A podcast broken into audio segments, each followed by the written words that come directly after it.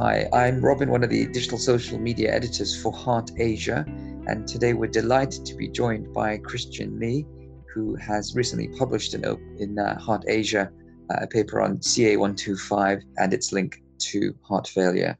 Christian, can you tell us a little bit more about um, uh, your research group, and, uh, and we'll start off with the questions. Right. Hi. Uh, my name is Christian. I'm one of the fifth year medical students in Newcastle University. It's, it's an incredible pleasure to be part of this interview. So yeah, uh, on top of being a medical student in Newcastle, I'm also a off-site clinical researcher at the Chinese University of Hong Kong, and that's where I get a lot of my collaborations and a lot of my research work gets done. And I work with my professor, uh, Professor Gary Tse, and he has collaborators in Spain as well, and that's why we are getting involved uh, with Professor Julio as well with regards to this paper. That's great. Okay, so if we move on to the paper itself, um, mm. Can you explain the pathophysiology behind CA125 and its role in acute heart failure? I think many of us will know that CA125 is classically used as a tumor biomarker for ovarian cancer. But we also know from studies that has been done more than 10 years ago that CA125 is really not that specific a marker to begin with. It's been found to be increased in many, condition, uh, many conditions like hepatic cirrhosis, nephrotic syndrome, even in pancreatic cancer. And we know this because CA125 can be produced by coelomic epithelial cells in places like the pleura and as well as the pericardium.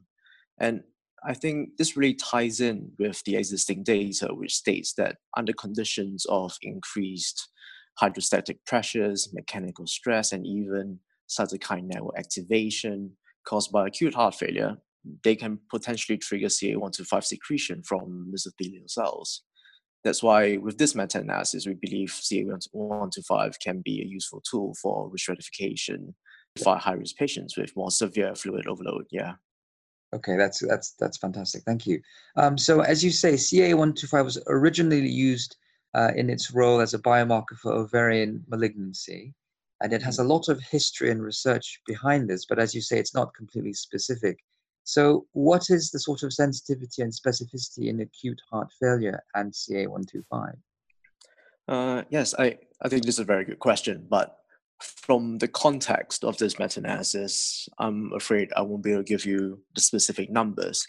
But there are certainly a lack of essential data, such as uh, false positive and negative rates reported by studies, which makes the meta-analysis of predictive power quite difficult. But if I were to hazard a guess based on the general non-specific nature of CA125, I think it would be similar to its use in ovarian cancer, where it's good for ruling out but not ruling in which is reflective of high sensitivity and relatively low specificity. But that being said, one of the papers that we used in our meta um, in our meta-analysis did obtain a sensitivity and specificity of around 96% when a threshold of 48 units per mil were used. But yes, in short, there isn't quite enough sufficient data to report the exact numbers. Okay, that's great. Um, and as you say, our readers may be more familiar with NT-proBNP, BNP-ST2, or even troponin as a biomarker in heart failure.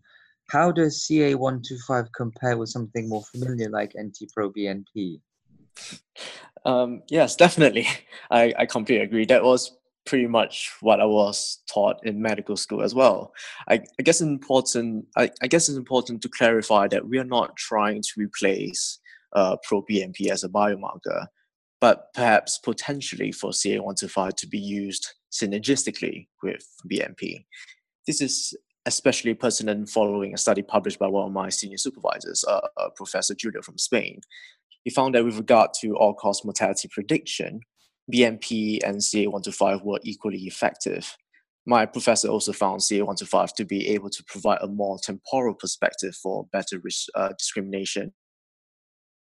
Which is not reflected by BNP. Yeah. And with regards to this cost, I think it varies between countries. And in the UK specifically, I think my understanding is both are kind of around the same price at around 20 pounds, but I might be completely wrong. Okay, right. So it's cost effective. Mm-hmm. Great. Okay. So you, you mentioned Professor Julio Nunez, one of your co authors, and he's known for other papers such as Chance HF and uh, other papers related to CA125 and acute heart failure, and also CA125 and acute heart failure and cardiorenal syndrome. Mm-hmm. Can you explain some of the subgroup outcomes you found in your meta analysis for heart failure admission versus heart failure mortality and the predictive power of CA125? Yeah, I think it's good that this paper is being brought up. I mean, especially since it's also what led to the conception of this meta-analysis in the first place. So I think it's important for all of us to understand that in his multi-centered uh, randomized study, the patients were basically assigned into either the CA125 guided treatment group or the standard of care group following an admission for acute heart failure. And the primary outcomes of that paper were one year all cause mortality as well as readmission for acute heart failure. And in the active arm, the protocol suggested an increase in the intensity of clinical monitoring and diuretic therapy in patients with persistently high levels of CA125. And accordingly, patients allocated to the CA125 guided therapy showed greater diuretic doses modifications as well. It was then subsequently found that the CA125 guided strategy was associated with a significant reduction on the risk of death as well as readmission. But I guess one of the interesting aspects to take note from that study is that most of the benefit stems from the reduction of the risk of recurrent HF admission. This strategy did not show a reduction in the risk of all-cause mortality, uh, mortality when evaluated as a separate endpoint. And my professor also found these results to be homogeneous across most of the important subgroups, such as even in age, gender, renal failure, like you said. And with regards to safety issues, the CA125 guided strategy was not associated with higher risk of renal dysfunction or electrolyte disorders compared to standard of care. In terms of looking forward, recently my professor did tell us that we have the results of a new randomized trial evaluating the effect of a CA125 diuretic guided therapy in patients with acute heart failure and renal dysfunction at presentation. From that, we believe the current evidence definitely endorses the role of CA125 as a reliable marker for congestion or even as a use for tailoring diuretic therapy in patients with heart failure. Okay, that's that's very good to know. So going back to the meta-analysis, there were some 16 studies that were included, about 8,000 patients, where the mean age was around 71 and approximately half were male. Uh, and I think we documented 48% had some form of left ventricular systolic dysfunction. Yep. In those studies, the mean cutoff was 48 uh, units per mil, and some of the single center studies have used 35 units per mil. You alluded to where the 48 unit threshold came from. Can you just um, reiterate that for us, please? Yes, I guess uh, initially I think it's important for us to clarify what left ventricular systolic dysfunction actually means. And in the context of this meta-analysis, we defined it as having an ejection fraction of less than 0.4. And now moving on to the cutoff, yes, there are definitely a few studies that use the cutoff of 35 units per mil. But we have to take into account that there are other papers with higher and even lower say one to five thresholds that were used. And after taking into account the different sample sizes in each of the included papers, the mean cutoff of 70, uh, 47.7 is mathematically correct. I think it's more reflective of the entire meta-analysis cohort. I guess with the more commonly known threshold of 35 units per mil, we have to appreciate that it came about within the context of ovarian cancer. With acute heart failure, I would like to point to one of the included studies in our meta-analysis by Hakikaya, who used a threshold of 48 units per mil. And with this threshold, they obtained a specificity and sensitivity of 95.8% and 96% respectively. So I guess in the end, I, I think we really have to look at the context in which CA125 is being applied to. Okay, that's great. Thanks for clarifying that point. So if if I'm kind of a day-to-day cardiologist and I'm interested yeah. in CA125, and my lab also has NT-proBNP. What's the mm-hmm. day-to-day role for CA125 and my heart failure team? How, how do we use it? You said it was synergistic. Yes, uh, I think when it comes to its clinical application, we think CA125 can either be used alone or, like you said, it can be used synergistically with BNP for risk stratification. And the thing, the good thing about CA125 is that it can be used for stratification, uh, stratification on multiple fronts. that has been illustrated by this meta-analysis. So things like all-cause mortality, readmission, and even congestive severity. But more specifically on its practical utility, I think the approach that has been established by Professor Julio in his Chance HF study is the most appropriate since it's been tried and tested. So what he does is that you can measure a single point CA125 on discharge along with another subsequent reading if the patient is readmitted for acute heart failure, just to give everyone a more temporal perspective, which, we, which we can't do with just BNP alone. Okay, so then if, if somebody has a, a particular value of CA125 on discharge and then they are readmitted, do you yep. use the, the, tra- the trajectory of, of those two values to assess, to, to, to, to do risk prognosis? Yeah, so it's kind of the difference. It's like the dispersion of the CA125 that can basically give us a more temporal perspective. Yes. When this was actually done by uh, Professor Julio with BNP, they didn't really see any significance, any stat- uh, statistical significance when they used that same method for BNP. So with BNP, it was good at, at one point and as a single point uh, discrimination and on discharge. But CA125 is also useful as a single point measure on discharge. But the good thing about CA125 is that it gives you a more temporal perspective because if the patient were to come back with acute heart failure again, that additional reading of CA125 and the difference from the two different time points can give you another more basically clearer uh, perspective of the person's risk. Okay, so you uh, mentioned earlier that CA125 is synthesized in other epithelial sites such as the pleura, the peritoneum, or the pericardium. This is tempting yes. for a cardiologist then. Could it have a role in predicting outcomes or readmissions in acute or chronic pericardial effusion, pericardial disease, or even tamponade? Yeah, yeah, that's that's really quite interesting. Yeah, I, d- I definitely see where you're coming from if we were to bring things back to first principles, it, it makes complete sense for CA125 to have a role in those conditions. In fact, I believe there have been studies that has been done as early as the 1990s showing high levels of CA125 to 5 to be associated with larger pericardial effusions and even risk of recurrent effusions. But to be very honest, I really don't have an in-depth knowledge on pericardial effusions. But since they are caused by similar mechanisms of increased hydrostatic pressure, I can see how one can see that relationship. But before, like you said, it's quite tempting. And before we jump on this idea, I think it's worth having a look at the interplay between other contributing factors such as cytokine network activation and mechanical stress within the context of pericardial effusion but yes, it's, it's definitely a good thought. Great, perhaps then for a future study. Then, what are the advantages of CA125 compared to NT-proBNP in a nutshell? Mm, based on the current meta-analysis, along with studies done by my professor, I guess CA125 is able to provide predictive value across multiple outcomes that I've mentioned before, such as things like all-cause mortality, readmission, and congestive severity. Also, it has been shown to give a more temporal spec- uh, perspective, like I've mentioned, when compared to things like ProBNP. In terms of its cost, I think, yeah, it depends on the country, uh, like I mentioned before. Some places, it did say that BNP can cost up to 10 times more than CA125, but in the UK, I think it's fairly similar.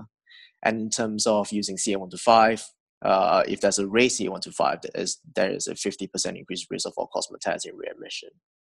Okay, great. And in terms of the CA125 assay itself, is it standardized? Are the units standardized across different assays? Yeah, so it's kind of standardized to uh, units per mil. Okay, great. And of course, the flavor of the month in cardiology now is we have not only heart failure with reduced ejection fraction, but we now have heart failure with preserved ejection fraction and also another flavor of, of mid range ejection fraction. Do you think CA125 has a role in diastolic heart failure, or what we call heart failure with preserved ejection fraction? Oh, yes. Uh, I think this is a fairly similar question about this, kind of similar to what we talked before about CA125 and pericardial effusion. I personally think it's highly dependent on the pathophysiological disease process of those conditions. From my basic understanding of diastolic heart failure, I can see how the retrograde pressure from the increased feeling resistance in diastolic heart failure can cause both mechanical stress and increased hydrostatic pressure, which subsequently lead to CA125 secretion. And looking at some of the studies that we included, comparisons were made between patients with reduced left ventricular ejection fraction and patients with preserved ejection fraction. But based on my knowledge alone, I, I don't think much has been done within that subgroup as of yet. But, theoretic, uh, but theoretically, I, I can see their role in diastolic, uh, diastolic heart failure for sure. Okay, so I guess the keyword there is it hasn't been done yet, but it sounds like it's a fertile ground for future research. Yes. Great. Okay. Now, some of my research interest stems into um, cancer patients with or cardio. Mm-hmm. So, kind of a day to day question. If I have a 55 year old female patient with acute decompensated heart failure and a high CA125 uh, without a pre existing diagnosis of cancer, do I need to mm-hmm. exclude mm-hmm. ovarian malignancy via the usual tests? Hmm. it's a bit of a case study, isn't it? Uh, I, I think this is a difficult question to answer based on what we have, just based on a, a bit of vignette that you have given me. Like in the end, even though the patient seems to have the demographic parameters to raise my suspicions, I think a proper differential workup is still a necessary part of the process. I mean, for example, if the patient also has things like weight loss, a strong family history of BRCA mutation, bleeding after intercourse, IBS like symptoms, or if their serial CA125 reading is persistently high after acute heart failure, yeah, after the acute heart failure has been resolved, then yes, I believe a proper follow up according to ovarian cancer screening guidelines is appropriate. But for the sake of simplicity, if the patient came in with acute decompensated heart failure with no significant stigmata of ovarian cancer, then I don't believe it's necessary. But as a whole, it really depends on guidelines since they are different everywhere. Okay, so it sounds like it's it's not quite ready for uh, uh, rule out or, or, screening on a large scale per se, but we still have to mm. reserve our usual clinical acumen on a case by case basis. Of course. I think it kind of boils down to CA125 being like like we mentioned before, like even within the context of ovarian cancer, it's not very that specific. It's still just it's very sensitive, so it's good for ruling it out, but it's not really good for ruling in because there are multiple causes for raised CA125. Great. Okay. Fantastic. Any final words for our readership? Well, this is definitely a good starting point. I mean, with with this meta-analysis, we basically uh, confirm from multiple studies, up to 16 studies, that CA125 is is definitely a good marker, which is comparable to uh, pro-BNP in terms of uh, predicting or cause mortality, readmission. But the good thing about CA125 is that it's able to kind of bring in additional parameters such as the congestive severity of the patient, especially when they have fluid overload. And I guess the best way to look forward with CA125 is how we can basically integrate this marker into diuretic care for patients with uh, uh, fluid problems uh, within the context of heart failure. Great. So it sounds like it's it's an exciting tool going forward and it has some advantages over NT-proBNP, including serial measurements and prognostication. Yep. Great. Okay. Well, thank you very much for your time. Oh, it's been a pleasure. Thanks yeah. very much, and many thanks to you and your research group. We'll we'll be signing off now, but remember to like us on Twitter and to follow us on Facebook as well. And for Heart Asia, thank you very much, and we'll be talking to our readership again soon.